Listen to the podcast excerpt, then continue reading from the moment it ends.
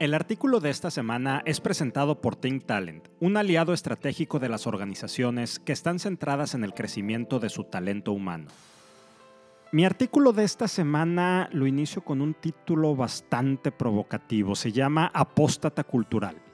Y de hecho arranco con una frase del libro Anthem, que en español se tradujo como himno de Ayn Rand, que dice, casi al inicio de su libro, esta señora, escribir estas cosas es un pecado es un pecado pensar palabras que nadie más piensa. Es bajo y perverso. Somos uno en todos y todos en uno. No hay hombres, solamente el gran nosotros.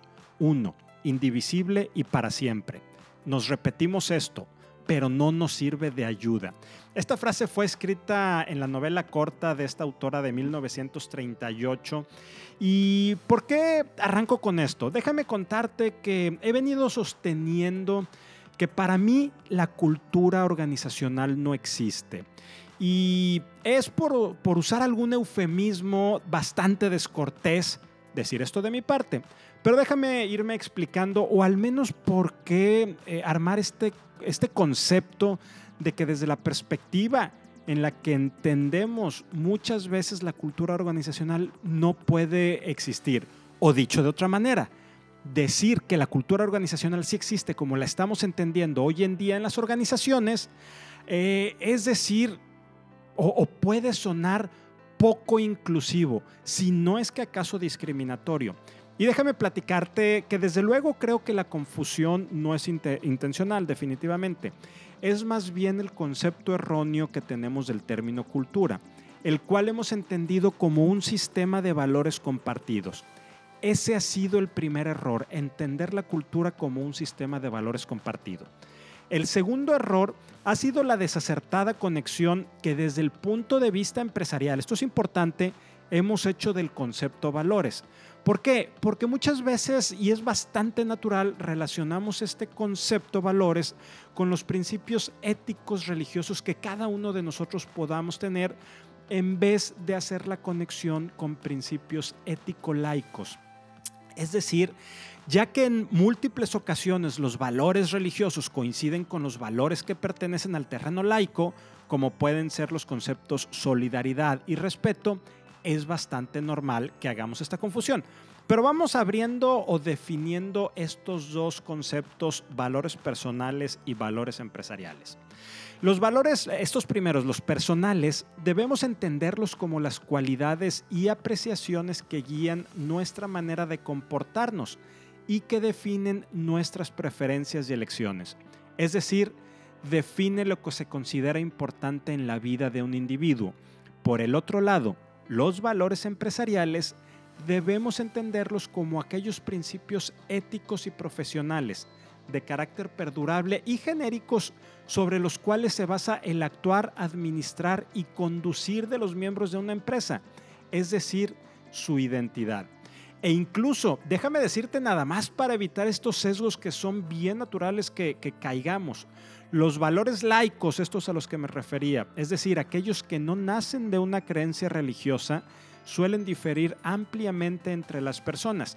En el año de 1994, el entonces director de la Agencia de Información de Asuntos de Asia y del Pacífico llevó a cabo una encuesta bastante interesante entre ciudadanos de Estados Unidos y de Asia del Este, básicamente japoneses, tailandeses, chinos, coreanos, malasios, singapurenses, indonesios y filipinos y esta encuesta arrojó diferencias destacables en los valores personales de cada grupo de ciudadanos. Por ejemplo, me voy a detener en cinco valores que, midió este señor David Hitchcock. Dice, valores personales, realización personal, éxito en la vida, cumplir obligaciones hacia terceros, respeto por el saber y autodisciplina. El primero, realización personal, tiene un porcentaje de aceptación en Estados Unidos del 59%, mientras que en el este asiático es apenas del 33%. El concepto de éxito en la vida en Estados Unidos es del 59% su aceptación. En contraparte, en el este asiático tan solo es del 30%.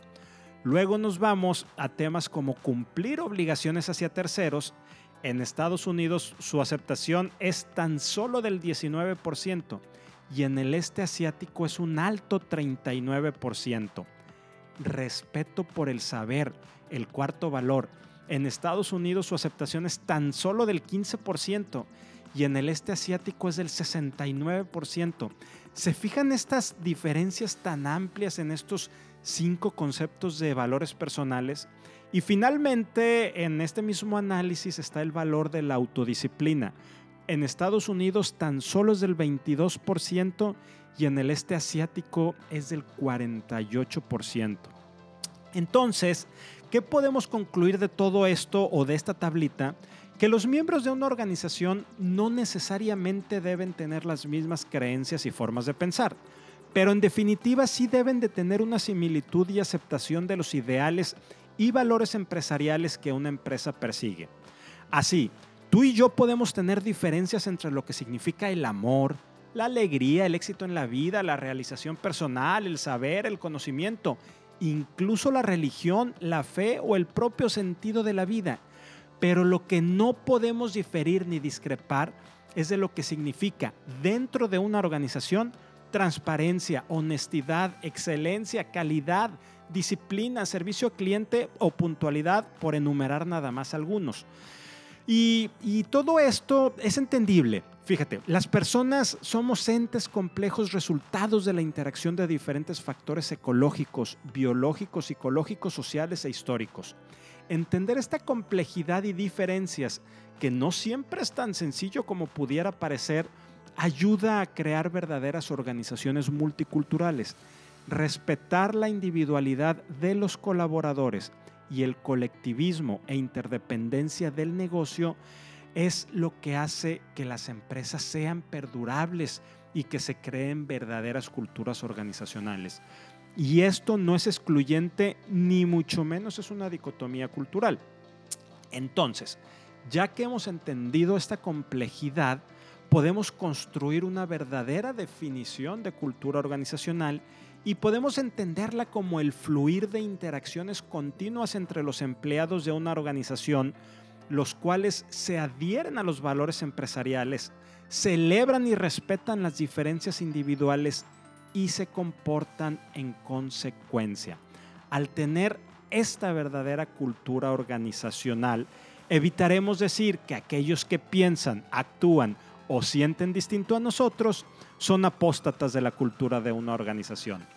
Finalmente, déjame decirte que los líderes que consiguen comprender y conectar los valores personales de sus empleados con los de su organización, respetando aquellos donde puedan diferir de los propios, son quienes logran hacer trascender sus organizaciones y sobre todo sus gestiones. Si te gustó este artículo, ayúdame a compartirlo para conectar con muchas más personas.